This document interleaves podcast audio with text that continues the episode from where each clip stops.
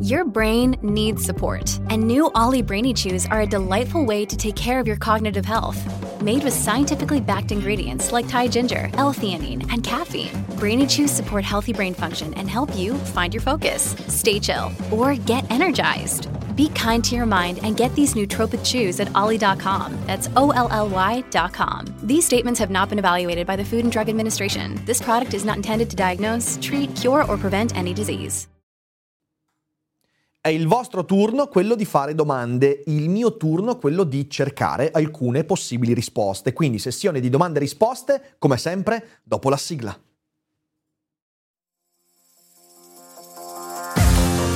L'apocalisse zombie non è un pranzo di gala e si combatte un daily cogito alla volta.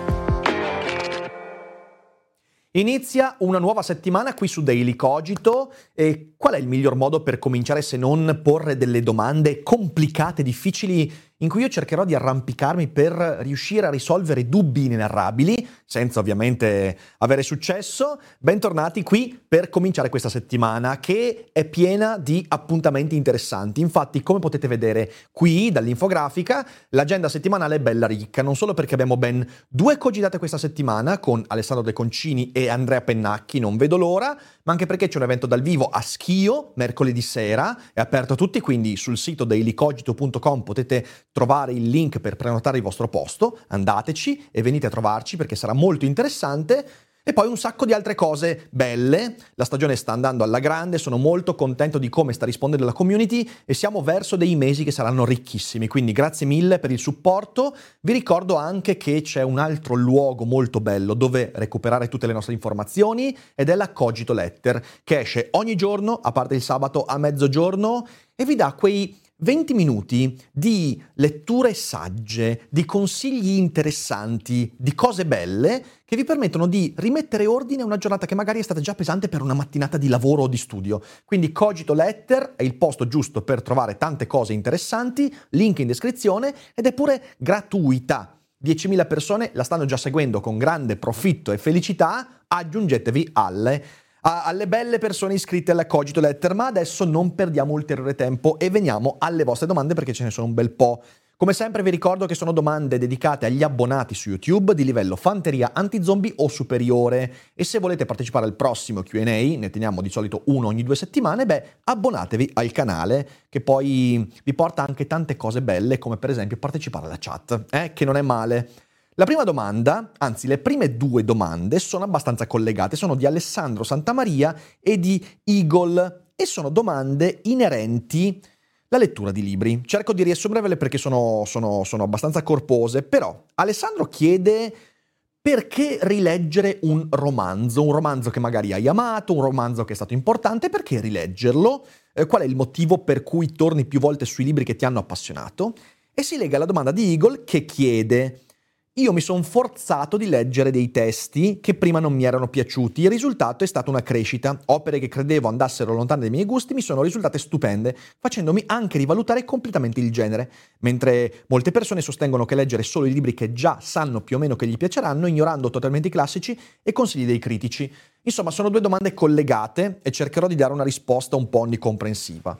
Eh, rileggere i libri, che mi siano piaciuti o meno, non è legato ai libri è legato a me, è legato al fatto che sono consapevole che la vita mi ha portato a cambiare eh, sensazioni, emozioni, sensibilità, idee e che i libri sono come degli stampi che si incastrano diversamente in diversi momenti della vita.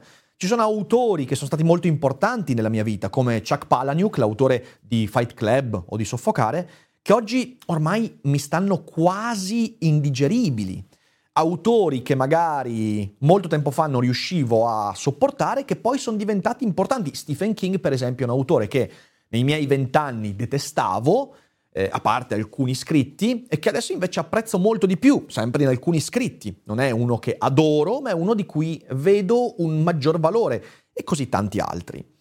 Non importa che un libro ti sia piaciuto o meno, non importa neanche quello che ne dicono gli altri, c'è sempre l'opportunità di tornarci perché leggere un libro ti permette di capire un po' come sei cambiato.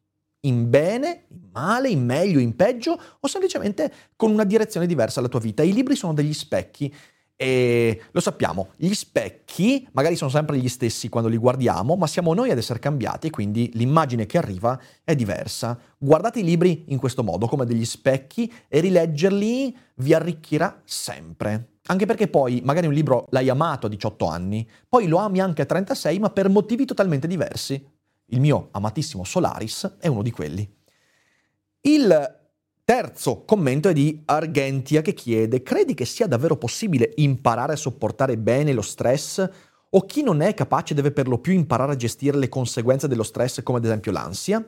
Mi spiego meglio, io credo di essere migliorata nel tempo soprattutto grazie all'organizzazione e alla gestione dell'ansia, ma nei periodi in cui ho molti impegni lavorativi e non, non riesco quasi mai a non avere delle ricadute di ansia o sconforto. Eh, è per caso una questione di abitudine? Allora, in parte sì, ricordiamoci, l'emotività è fatta di muscoli psicologici che possono essere allenati e quindi certo, se una persona si abitua a sottoporsi ad esperienze di microansie e microtensioni continue, la sua capacità di sopportare e anche usare in modo proficuo quella sensazione aumenterà. Poi credo che il carattere e l'innatezza di alcune nostre caratteristiche ci porti ad avere delle differenze nella risposta allo stress. Io sono una persona che lo stress, eh, diciamo così, lo usa sempre in modo piuttosto proficuo, anche io vado in burnout, però comunque eh, ho una capacità di sopportazione dello stress, dell'ansia molto più elevata, anzi direi che sono una persona quasi priva di ansia, se intendiamo l'ansia che ti blocca. Eh, quello che posso dirti però è che nel tuo commento c'è un indizio. Nei periodi in cui ho molti impegni lavorativi e non, non riesco. Ecco, ricordiamoci che l'ansia non è fatta soltanto di elementi interiori.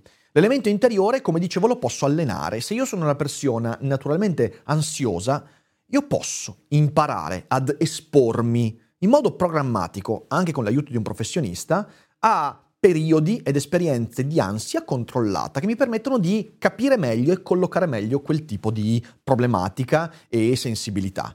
Ovviamente però l'ansia arriva anche per l'esterno e tu lo dici chiaramente, quando ho troppo da fare. E allora quello è molto più difficile da controllare. Cos'è che puoi controllare? Non il non avere o avere ansia quando gli impegni ti soverchiano, ma il gestire meglio gli impegni.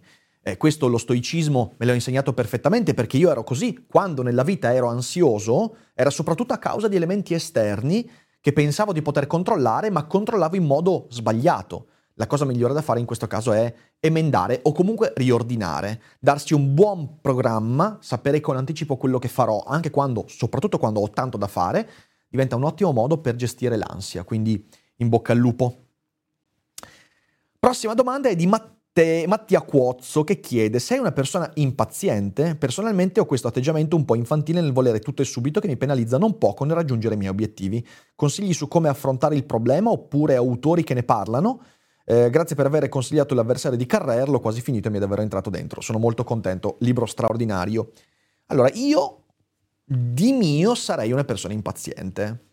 Sono stato per molto tempo uno che voleva tutto e subito uno che non si dava il tempo di coltivare la riflessione che ti porta poi ad aspettare con la giusta misura un evento che vuoi che accada o qualcosa che devi avere. Um, anche questo, come dicevo alla domanda di prima, anche questo è un, una sorta di muscolo psicologico che puoi allenare. Io l'ho fatto. Oggi sono una persona molto più paziente. In che senso? Nel senso non che quando mi do un obiettivo eh, aspetto a lungo prima che arrivi, ma nel raggiungimento di un obiettivo do molta più importanza, per esempio, a tutti i micro feedback che arrivano. Se uno guarda il mio progetto di divulgazione su YouTube, beh, pazienza è una parola che domina su tutto, perché a differenza di tanti colleghi, anche quando ho sentito l'impulso a fare il passo più lungo della gamba, ho saputo frenarmi e dire no, devo aspettare. Infatti ogni passaggio storico del mio lavoro, del mio progetto, è arrivato molto più in là rispetto a quello che anche in tanti mi consigliavano di fare. Perché credo che la pazienza sia una virtù incredibile. Quindi la prima cosa fondamentale, ricordati che la pazienza è una virtù e come ogni virtù spesso non è istintiva, ma va conquistata con le unghie e con i denti, perché le tentazioni di velocizzare il tutto sono sempre molto forti. L'altra cosa che ti consiglio è di circondarti di persone e voci che questa cosa te la ricordano. Spesso noi siamo impazienti quando siamo da soli con un obiettivo. Perché? Perché la solitudine, eh, il non potersi confrontare con gli altri, diventa la paura di non raggiungere quell'obiettivo. E questo ti porta ad essere impaziente. L'impazienza spesso è una fuga dalle insicurezze che abbiamo nel perseguire un obiettivo, nell'aspettare la gratificazione o il premio finale. E bisogna rendersi conto di quanto questo ci danneggia. Eh, autori che io consiglio in questo, in realtà devo dire che non ne ho. Pascal ne parla, ovviamente, se parliamo della filosofia, Pascal parla molto eh, della necessità della durata, della riflessione, della pazienza. Però io ti direi di scrivere a Gennaro Romagnoli, sicuramente lui ha un sacco di consigli da darti e anche i suoi libri parlano molto di questo tema, quindi provaci, scrivili e ti darà sicuramente qualche ottima dritta. When you need mealtime inspiration, it's worth shopping Kroger, where you'll find over 30,000 mouthwatering choices that excite your inner foodie. And no matter what tasty choice you make, you'll enjoy our everyday low prices, plus extra ways to save, like digital coupons worth over $600 each week. You can also save up to $1 off per gallon at the pump with fuel points. More savings and more inspiring flavors make shopping Kroger worth it every time. Kroger, fresh for everyone. Fuel restrictions apply. La prossima è di VNX Prakasha, che chiede alla luce del tuo attuale interesse per la spiritualità e una qualche forma di metafisica, ha ancora senso definirti ateo? Intendendo questo termine nel modo più ampio possibile senza legarlo a un concetto di Dio persona tipico delle religioni abramitiche? Questa è una domanda molto interessante. Allora, intanto premetto che il mio interesse per la spiritualità c'è sempre stato. I miei primi video in cui parlo della relazione fra fede e ragione, scienza e spirito risalgono al 2017, eh, forse anche un po' prima. Eh, c'è un video storico che è Un Dio per i laici, che credo sia mh, targato 2017-2018. E, e, vi ricordo che uno dei miei autori prediletti è Bergson. Bergson è proprio un filosofo, credo uno di quelli che mi ha più influenzato nella mia visione del mondo, che cerca continuamente di mettere insieme una visione metafisica consapevole, non superstiziosa, molto, molto ricca, con un interesse empirico nei confronti del sapere scientifico e tentando di trovare la giusta misura che metta insieme questi due mondi che sono in realtà lo stesso mondo. Quindi in realtà io non ho eh, questo interesse attualmente, ce l'ho sempre avuto e ho sempre avuto la convinzione che questi mondi vadano in qualche modo valorizzati nei giusti caratteri che essi portano alla nostra vita. Detto questo, sì, io sono ancora ateo. In che senso? Nel senso che se anche io dovessi figurarmi una qualche forma di divinità, non è una divinità che abbia quelle forme antropomorfizzanti eh, proprie non solo delle teologie, ma anche dei politeismi, perché in fin dei conti, anche quando c'era il politeismo pagano, le divinità avevano delle intenzioni, avevano delle personalità, avevano delle caratteristiche che io non credo un'eventuale divinità abbia.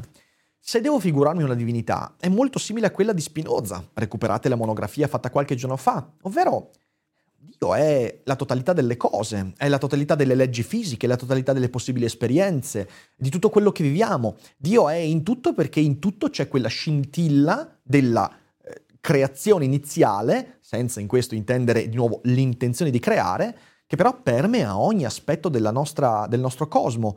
Quindi Certo che sono ancora ateo, e infatti Spinoza con questa visione venne accusato di ateismo e di blasfemia. Eh, quindi sì, io mi ritengo ancora ateo. Sono un ateo molto interessato allo spirito, ma con spirito non intendo nulla di eh, fantasmatico. Per me lo spirito è una cosa molto concreta e materica. Eh, quello che chiamiamo coscienza, spirito, è qualcosa per me che è insito nella materia ed è dalla materia che emergono le cose che chiamiamo coscienza, anima, spirito, non c'è nulla di su- soprannaturale. E quindi sì, da questo punto di vista io mi ritengo ancora ateo in un modo un po' atipico. Questo è quello che ti direi. Massimo, chiede una domanda molto complicata. Nel conflitto russo-ucraino è più semplice schierarsi, il nemico è palese, in quello israelo-palestinese invece i confini sfumano, le ragioni si mischiano, come si può guardare in questo orrore e mantenere una direzione? Appena ci si sposta a destra è un crimine, eh, un crimine ti butta a sinistra e viceversa, come fermarsi per evitare di rimbalzare sempre più rapidamente? Ci sono valori e risvolti che vengono presi sotto gamba? Questa è una domanda che meriterebbe ore di discussione aperta e non si arriverebbe mai a una risposta. Provo soltanto a dare uno spunto perché ci sto riflettendo molto in questi giorni. Al netto del fatto che, come abbiamo visto, in realtà non è facile schierarsi neanche nel conflitto russo-ucraino perché tantissime persone eh, che sono convinte, esattamente come noi, di avere più o meno la verità in tasca, sono schierate dalla parte opposta rispetto alla nostra. Ecco, quando si parla di guerra, secondo me c'è un problema ed è un problema legato al fatto che non abbiamo mai vissuto una guerra. Pensiamo di poter moralizzare la guerra, cioè pensiamo che nella guerra ci sia la parte giusta, ci sia la parte etica. Mm, non è così, non è così. La guerra è l'esplosione di qualcosa quando l'etica ha fallito. Cioè quando tu stai guardando una violenza di guerra, in qualunque caso, tu stai guardando il momento in cui la morale ha già fallito, perché se la morale fosse ancora in campo, si starebbe lì a discutere di cosa è giusto fare. La guerra va oltre. E quindi credo che una parte del dibattito pubblico oggi sia avvelenato dall'idea di poter vedere il giusto nella guerra. Ma per quanto poi noi prendiamo giustamente le parti dell'una o dell'altra e viviamo questo dilemma morale, nella guerra purtroppo, e lo dico con il massimo della sofferenza perché so poi questo ha un costo in vite devastante, la guerra è il momento in cui l'etica e direi anche la legge in qualche modo ha fallito. Perciò trovare la morale nella guerra è come trovare il sale nella torta Sacher. Non, non c'è, è impossibile, è un'altra cosa, un'altra dimensione. Perché dico questo? Perché poi dall'altra parte noi che leggiamo la guerra da fuori, in primo luogo dobbiamo resistere alla tentazione di moralizzare la guerra per quello che abbiamo appena detto, perché ci sottraiamo alla comprensione, ragazzi. E, ehm, in secondo luogo, dimentichiamo che il nostro parteggiare per l'una o per l'altra, che deve essere sempre prudente, ricordatevelo, eh, deve essere legato molto ai miei valori fondativi come persona. In cos'è che credo io? E in base a quello che credo, cerco di guardare il conflitto dando ordine non morale, ma concettuale a quello che vedo, in coerenza a quello che ho visto dentro di me. Non ci sono altri modi. La narrazione, purtroppo, questo ne parla moltissimo Paul Bloom nel suo contro l'empatia, la narrazione che moralizza eventi che sono extramorali, come la guerra rischia di creare molta più confusione rispetto al necessario e quindi bisogna starci molto molto attenti. Ecco, poi non ho risposte da darti, non so, non so se questo conflitto o quell'altro sia più o meno leggibile, non lo so perché sono al di fuori di quel conflitto e non sono coinvolto direttamente, quindi è molto complicato dare una risposta credibile, però ti direi questo, attenzione alla moralizzazione della guerra perché è un'operazione che aumenta la nostra confusione. La domanda di Antonio poi.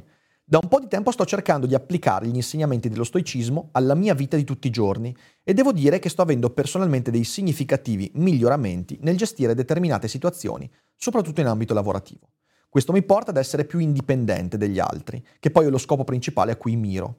Sono riuscito attualmente a raggiungere una discreta serenità interiore, anche se ovviamente cerco sempre di stare attento. Cambiando approccio a determinate situazioni, mi sono reso conto che se prima ero io a cercare gli altri, ora sono gli altri che cercano me. Ora questo è buono se si tratta di persone che conosco e a cui tendenzialmente mi fido. La domanda è secondo te come conviene comportarsi invece nel caso in cui a voler stringere un'amicizia con te è uno sconosciuto che per il modo in cui si pone rischia di diventare pesante e opprimente. Allora, intanto sono contento che eh, il lo stoicismo abbia migliorato la tua vita, perché è successo anche a me. Eh, lo stoicismo ha migliorato il modo con cui mi rapporto agli altri e la consapevolezza di quelle relazioni. Ovviamente nella tua domanda c'è una cosa che mi sento di dire subito, se uno quando si approccia a te è pesante opprimente, bisogna farglielo notare, perché molto spesso capita che una persona insicura ma interessante cerchi di eh, pressarti molto per entrare nella tua simpatia e il nostro rifiutarla direttamente rischia di tagliare fuori una persona che magari diventerebbe interessante se solo lo mettessimo più a suo agio. Quindi questo ricordiamocelo, è molto importante. Detto questo, se uno poi diventa comunque ed è pesante e opprimente, forse è un'amicizia che non ci interessa e non fa per noi. Nella prima parte che dicevi, quindi ora sono gli altri che cercano te, questo è un risultato molto positivo, ne ho parlato nel, nel video in cui parlavo del come essere una persona interessante, come essere cercato dagli altri, che è una cosa importante. Eh, direi che è fondamentale ricordarsi di questo, ricordarsi che quando si diventa persone più consapevoli, eh, anche più interessanti, a quel punto noi attireremo gli altri e bisogna affinare le modalità di selezione delle relazioni che arrivano a noi. E in questo eh, ci vuole esperienza. Come faccio a capire se qualcuno è per me interessante? Non posso evidentemente accettare soltanto le persone che già conosco, devo anche aprirmi agli altri. Ecco, in questo lo stoicismo ci dà una parola fondamentale che sapete quanto è importante per me, ed è la prudenza. La prudenza nel selezionare le persone che arrivano a noi.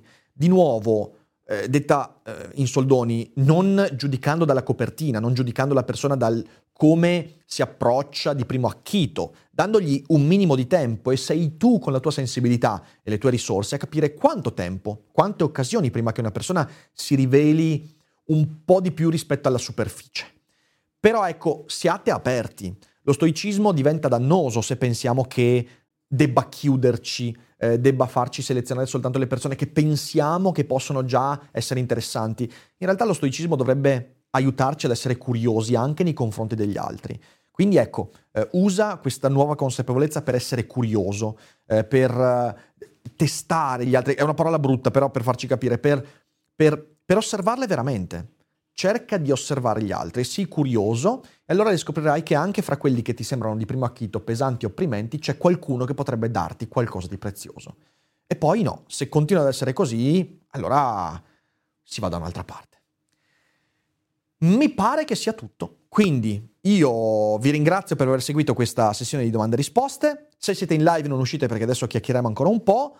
Per tutti gli altri, se volete partecipare alla prossima, abbonatevi al canale, è un bel modo per sostenere il nostro lavoro, per partecipare alla community e per uh, riempirvi di domande belle da pormi per mettermi in difficoltà. Che ne dite? È un bell'obiettivo. Grazie mille, ci rivediamo con i prossimi video della settimana e buona giornata a tutti.